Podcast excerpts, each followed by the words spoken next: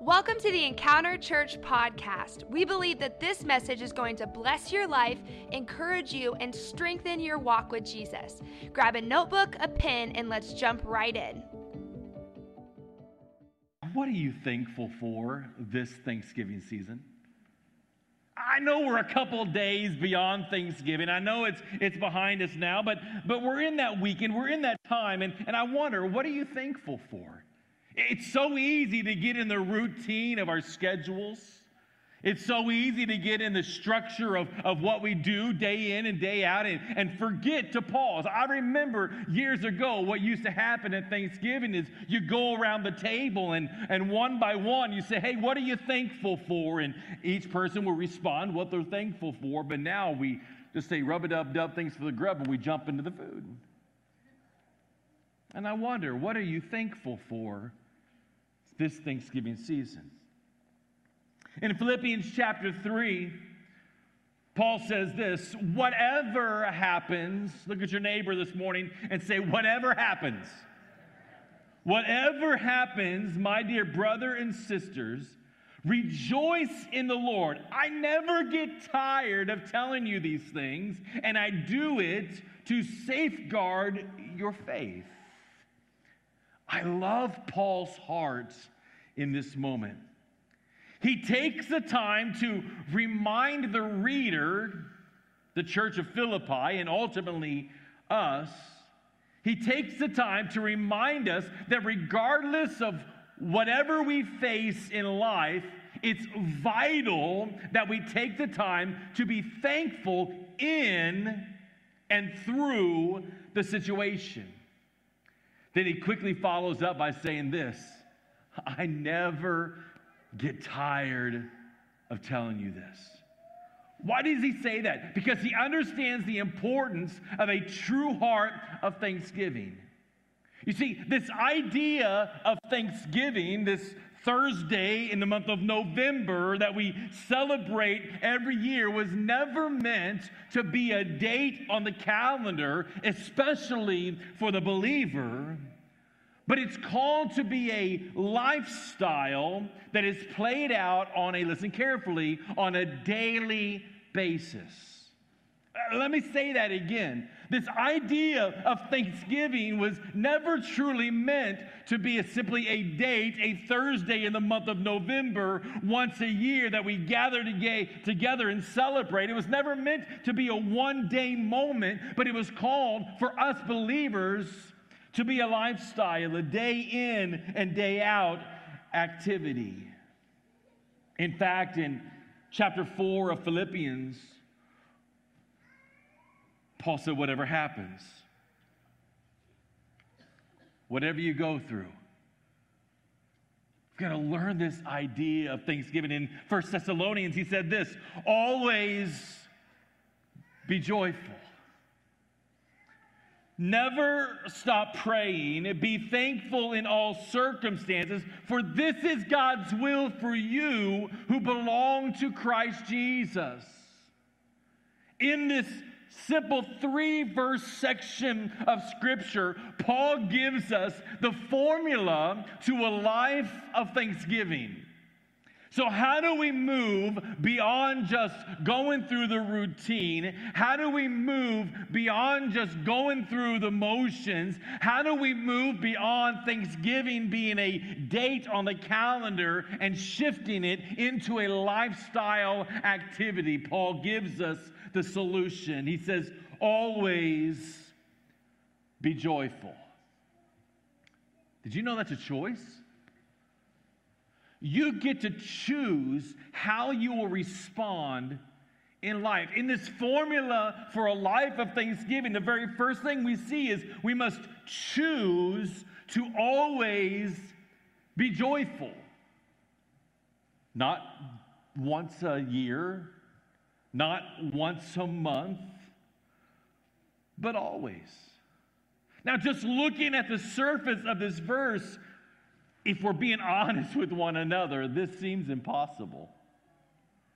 Because there are moments and times in life when we just don't feel like being thankful. Anybody ever have one of those moments? You just don't feel like being grateful. You're aggravated, you're disgusted, you're frustrated, you're hurt, whatever the case may be, and you're like, I don't want to be thankful. Good news for us, Paul doesn't stop with this mandate. He could have just ended it right there and said, hey, always be joyful because this is God's will for you. He could have done that and that would have been appropriate because truly God's will for us is that we're always joyful. Does that mean we're always happy? No, no, no, no. There's a difference. Happiness is based on happenstance. Happiness is based upon everything lining up just right and everything being perfect and everything being in alignment and nothing going bad. But, but joy, our joy is based upon the goodness of Jesus Christ. The joy of the Lord is my strength. You see, I don't find joy in myself, I don't find joy in the situations around me. I find my joy in and through a life with Jesus Christ. You see, Paul moves on beyond this mandate to give us the key ingredient, the secret ingredient. Now, some of you on Thursday, Mama may have a recipe that none of you know the secret ingredients. Anybody else have a mama like that? I mean, there's something special they put in there. My wife's grandma made chocolate chip cookies.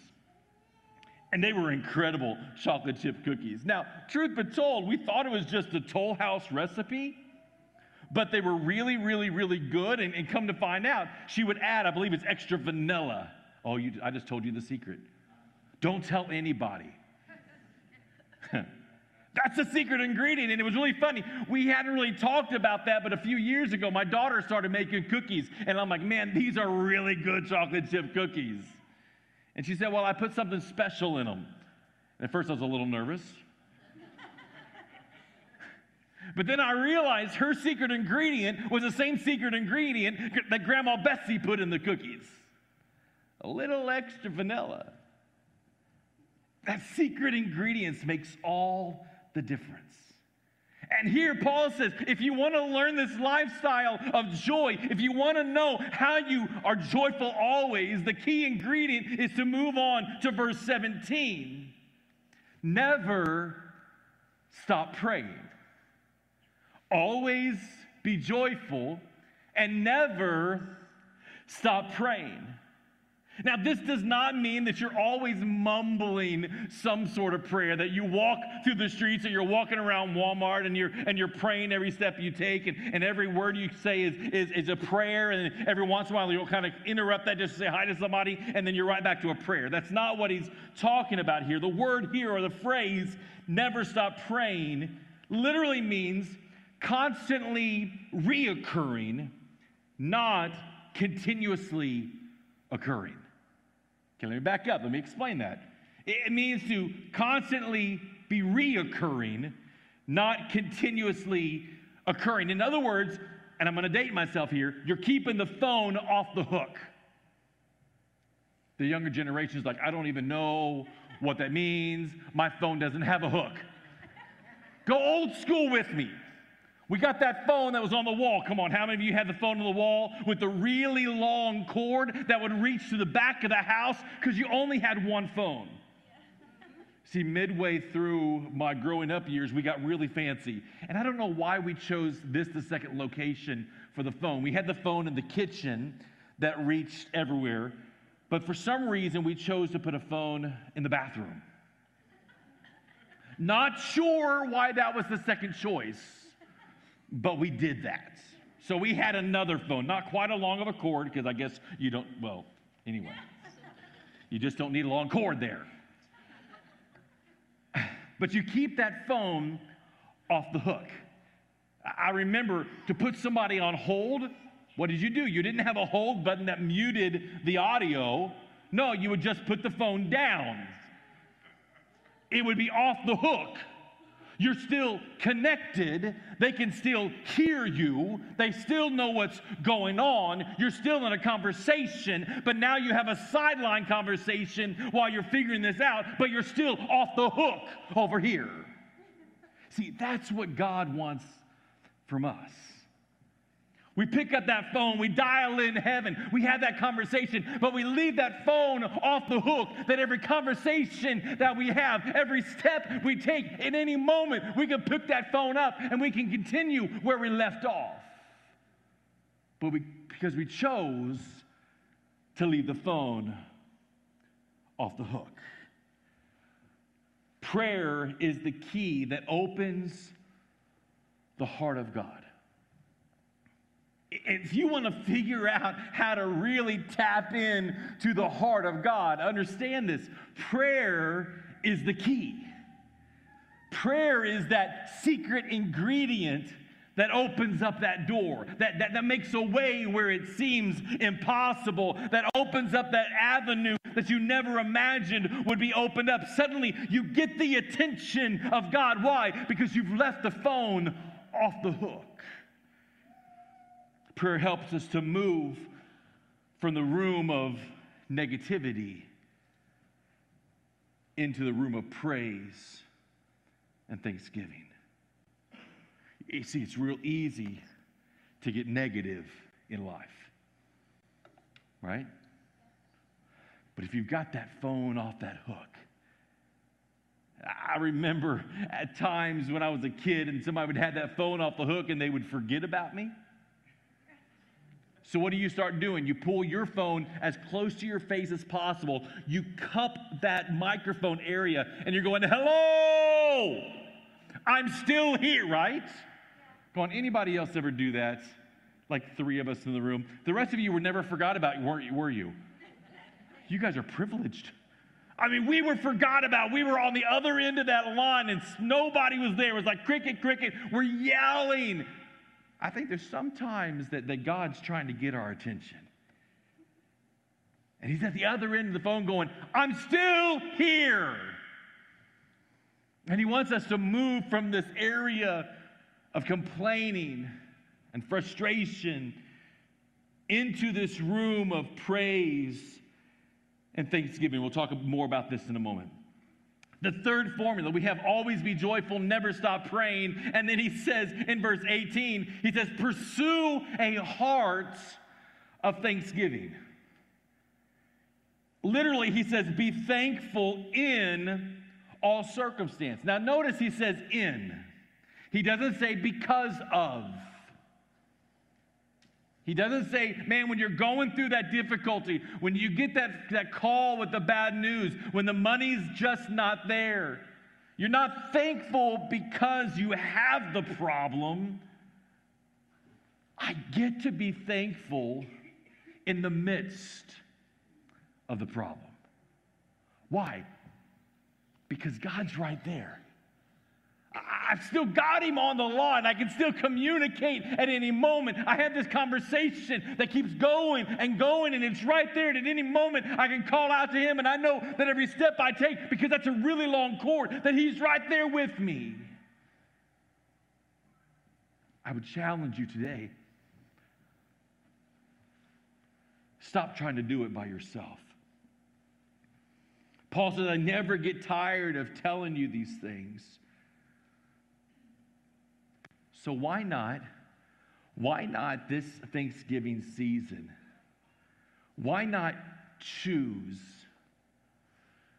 to move away from the negativity? To, to rid yourself, your life, of the criticism and complaints and move into the realm of thanksgiving. I want to take a moment this morning. I want to look at a story in the book of Luke, Luke chapter 17, in fact, we see 10 guys. Let me set the stage for you. There are 10 men that have been deemed unclean by society. They were considered outcasts, they were shunned by the whole community. Why? Because they had leprosy. Now, leprosy was a really big deal. It was an infection that could lead to damage of the nerves, of the respiratory tract, of the skin, even of the eyes. It could, in fact, result in the loss of an arm or even a leg, and it was able to be passed on from person to person. So, those with leprosy, as I stated a few moments ago, were considered outcast or unclean by society. So in Luke chapter 10, we see these 10 guys. Jesus has come into town and they're standing at a distance and they begin to cry out to Jesus, Have mercy on us. Take a look. Luke chapter 17, beginning verse 11. It says, As Jesus continued toward Jerusalem, he reached the border between Galilee and Samaria. As he entered a village there, ten men with leprosy stood at a distance, crying out, Jesus, Master, have mercy on us. In desperation, they called out. He looked at them and said, Go and show yourself to the priest. And as they went, they were cleansed of the leprosy. Now look at that. As they went, they were cleansed of their leprosy. One of them, how many? How many? One of them, when he saw that he was healed, came back to Jesus shouting, Praise God! He fell to the ground at Jesus' feet, thanking him for what he had done. This man was a Samaritan. Jesus asked, Didn't I heal 10 men? Where are the other nine? Has no one returned to give glory to God except this foreigner? And Jesus said to the man, Stand up and go, your faith has healed you. Today, for the next few moments, I want to look at three observations in thankfulness. Three things that in this section of Scripture, a few verses here, the life of these 10 lepers that we can grab a hold of in this walk or pursuits of a life of thanksgiving. Number one is this it is vital that you call out to Jesus. It's vital that you call out to Jesus. Why did I say that it's vital? Well, for these 10 lepers, nothing would have changed in their life if they had not done something different than they had done before. Right? I mean, if they would have just stayed in their own little area, outcast area, where nobody wanted they could have sat in the corner and said, Nobody likes me, everybody hates me, I think that I'll just eat worms. They could have sat in the pity party corner over there by themselves, sulked in their misery but they chose that day to do something different. They had heard about this man by the name of Jesus. They believed that he alone held the ability to heal them of what separated them from the rest of society. That which had deemed them unclean, they believed in their heart that if they could just approach Jesus, if they could just get it within ear's reach of Jesus, if they could just get that phone off the hook with Jesus and have a conversation, they believed that Jesus could heal them. So they had a choice to make much like us today. We have a choice. Will we choose to always be joyful? Or will we choose to sulk in the misery that surrounds us? Will we soak in that which has separated us from those around us? We have a choice to make. Do we stay the same? or do we pursue a change? No doubt there was a conversation between these 10 lepers the moment that they heard that Jesus was coming to town, maybe one of them ran to the other and said, Hey guys, you're not going to believe this, but you know that man named Jesus that's been going around healing people? He's coming our direction. No doubt they had a conversation. Do we even try to jump in? Do we even try to approach him? Everyone else is shunning us, everyone else is pushing us away. But if we can just get to Jesus You see, it's vital that you call out to him. I believe that we are each faced with the same question on a regular basis Do I stay where I am, or do I approach the change? How are you going to do that this morning? How are you going to respond? Verse 12 and 13 says, As Jesus entered a village there, 10 men with leprosy stood at a distance, crying out, Jesus, Master, have mercy on us. Unfortunately, too often, I hear Christians upset because they're not seeing a resolution to their situation. I'll have people come to me and they'll say, Well, Pastor, I've prayed and nothing's changing. I don't see any change going on. It's the same thing over and over again. And my response is often the same Well, what are you doing? What steps are you taking? You see, these lepers had to get out of their misery moment and into the place of crying out to Jesus. Yes, I believe that prayer is the key. But I believe sometimes we got to put action to our prayers. We got to put feet to our prayers. We got to call out, get a little loud. It's Pastor Mark Batterson, and I've shared this numerous times, that once said this We must pray as if everything depends on God and work as if everything depends on us. We call out to God, Jesus, have mercy on me. Jesus, step into my situation. Jesus, hear my heart's cry. Jesus, see me where I am. I'm here to tell you, He hears you in that moment. He sees you in the midst of your need, but He's asking you, would you just take a step of faith? Because what did He ask these guys to do? Get up and go show yourself to the priest. And the Bible says that the moment they turned around, they were changed. Why? Because they put action to their prayers. See, for us, it's so difficult to be grateful in all situations when we try to tackle it by ourselves. When we attempt to resolve it on our own. Again, imagine with me the 10 lepers over here in their pit of misery. They're trying to resolve it by themselves without getting really gross. Perhaps they were scraping. Perhaps they were trying to rid themselves to remove the leprosy. Perhaps if I could just scrape it off, it'll get better. But they realized they had to put action and move toward Jesus.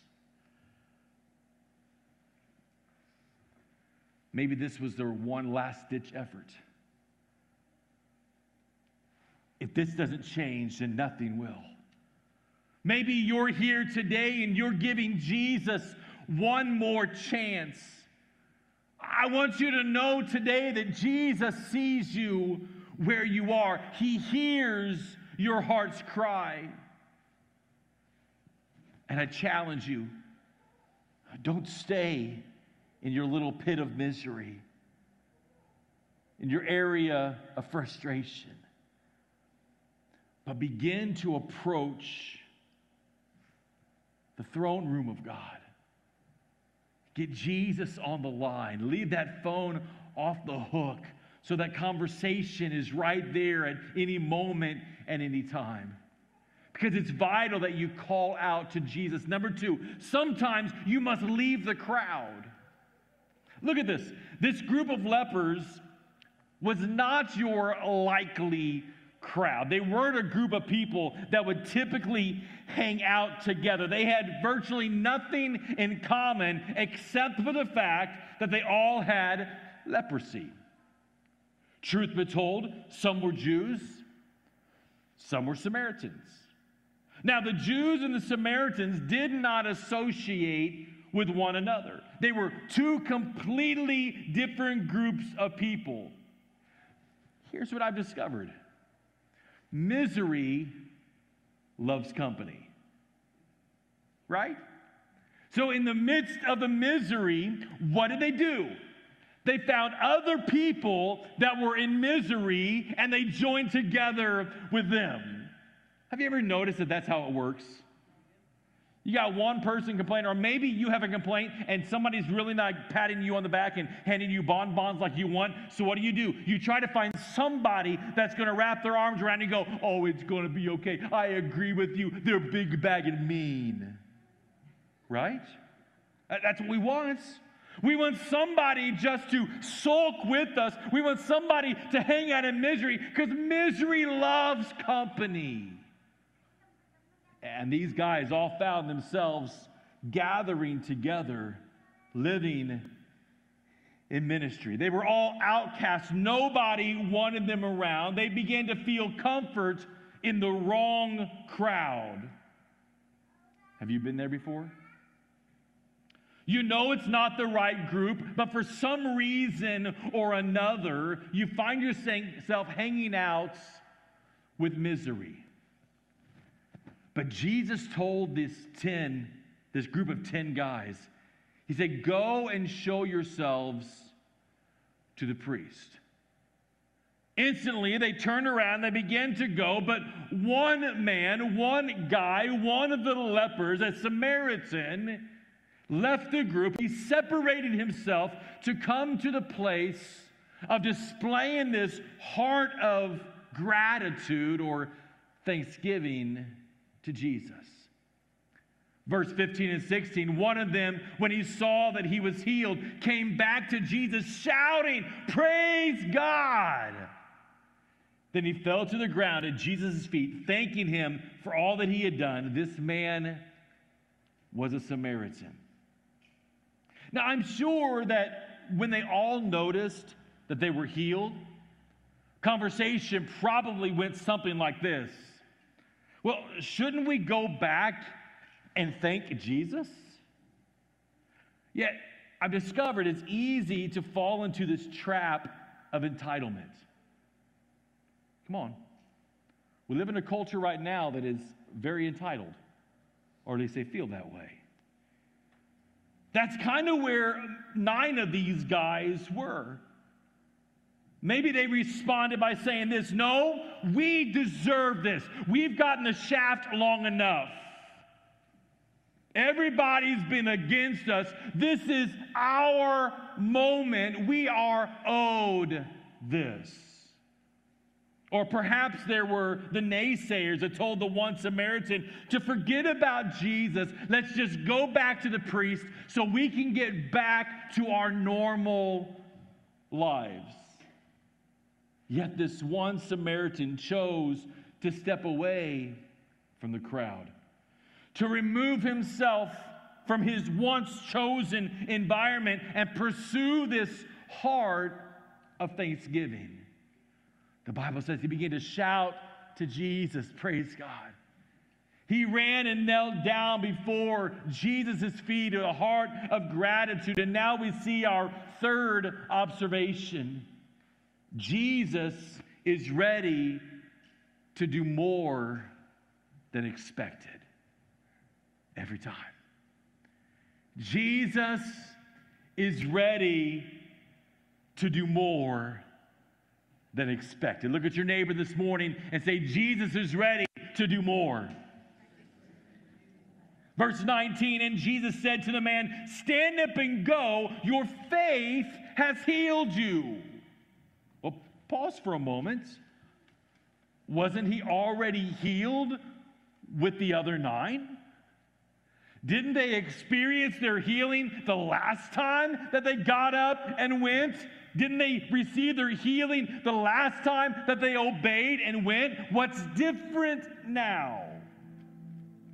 Let's go back to the beginning of the story. We've got 10 lepers crying out for mercy. They're looking for a healing in their physical body. They wanted to see the leprosy gone. And for all of them, that was accomplished the moment that they got up, turned to head to go to the priest. Huge miracle. No doubt a, a life changing miracle. The immediate obedience of all 10 lepers proved to be profitable. They all experienced a physical healing, yet something different happened. Now remember, Jesus is ready to do more than expected. Jesus looked at this one that came running and kneeling at his feet. He says, Your faith has healed you. This healing was more than, than leprosy being removed. The word here, healed here literally means to save, to keep safe and sound, to rescue from danger and destruction. See, because this one, a leper or former leper, came back to display this heart of gratitude because he laid himself before the feet of Jesus. This one man experienced not just a physical healing, but a spiritual healing. The other men, they were deemed clean by the priest. But this one Samaritan, he was declared saved by the very Son of God. Why? Because Jesus saw a need, and He's always ready to do more than expected. So I wonder in your life today are you ready? Are you willing to put all your trust in Jesus? Even when it doesn't make sense, even when it goes against the crowd. Because I believe it's time for the church, for we, the people of God, to say, Lord, here am I. Lord, I, I give myself to you. Lord, I surrender. Would you pray with me today? Thank you again for listening to the Encounter Church podcast. We pray that this message was a blessing and an encouragement to your life.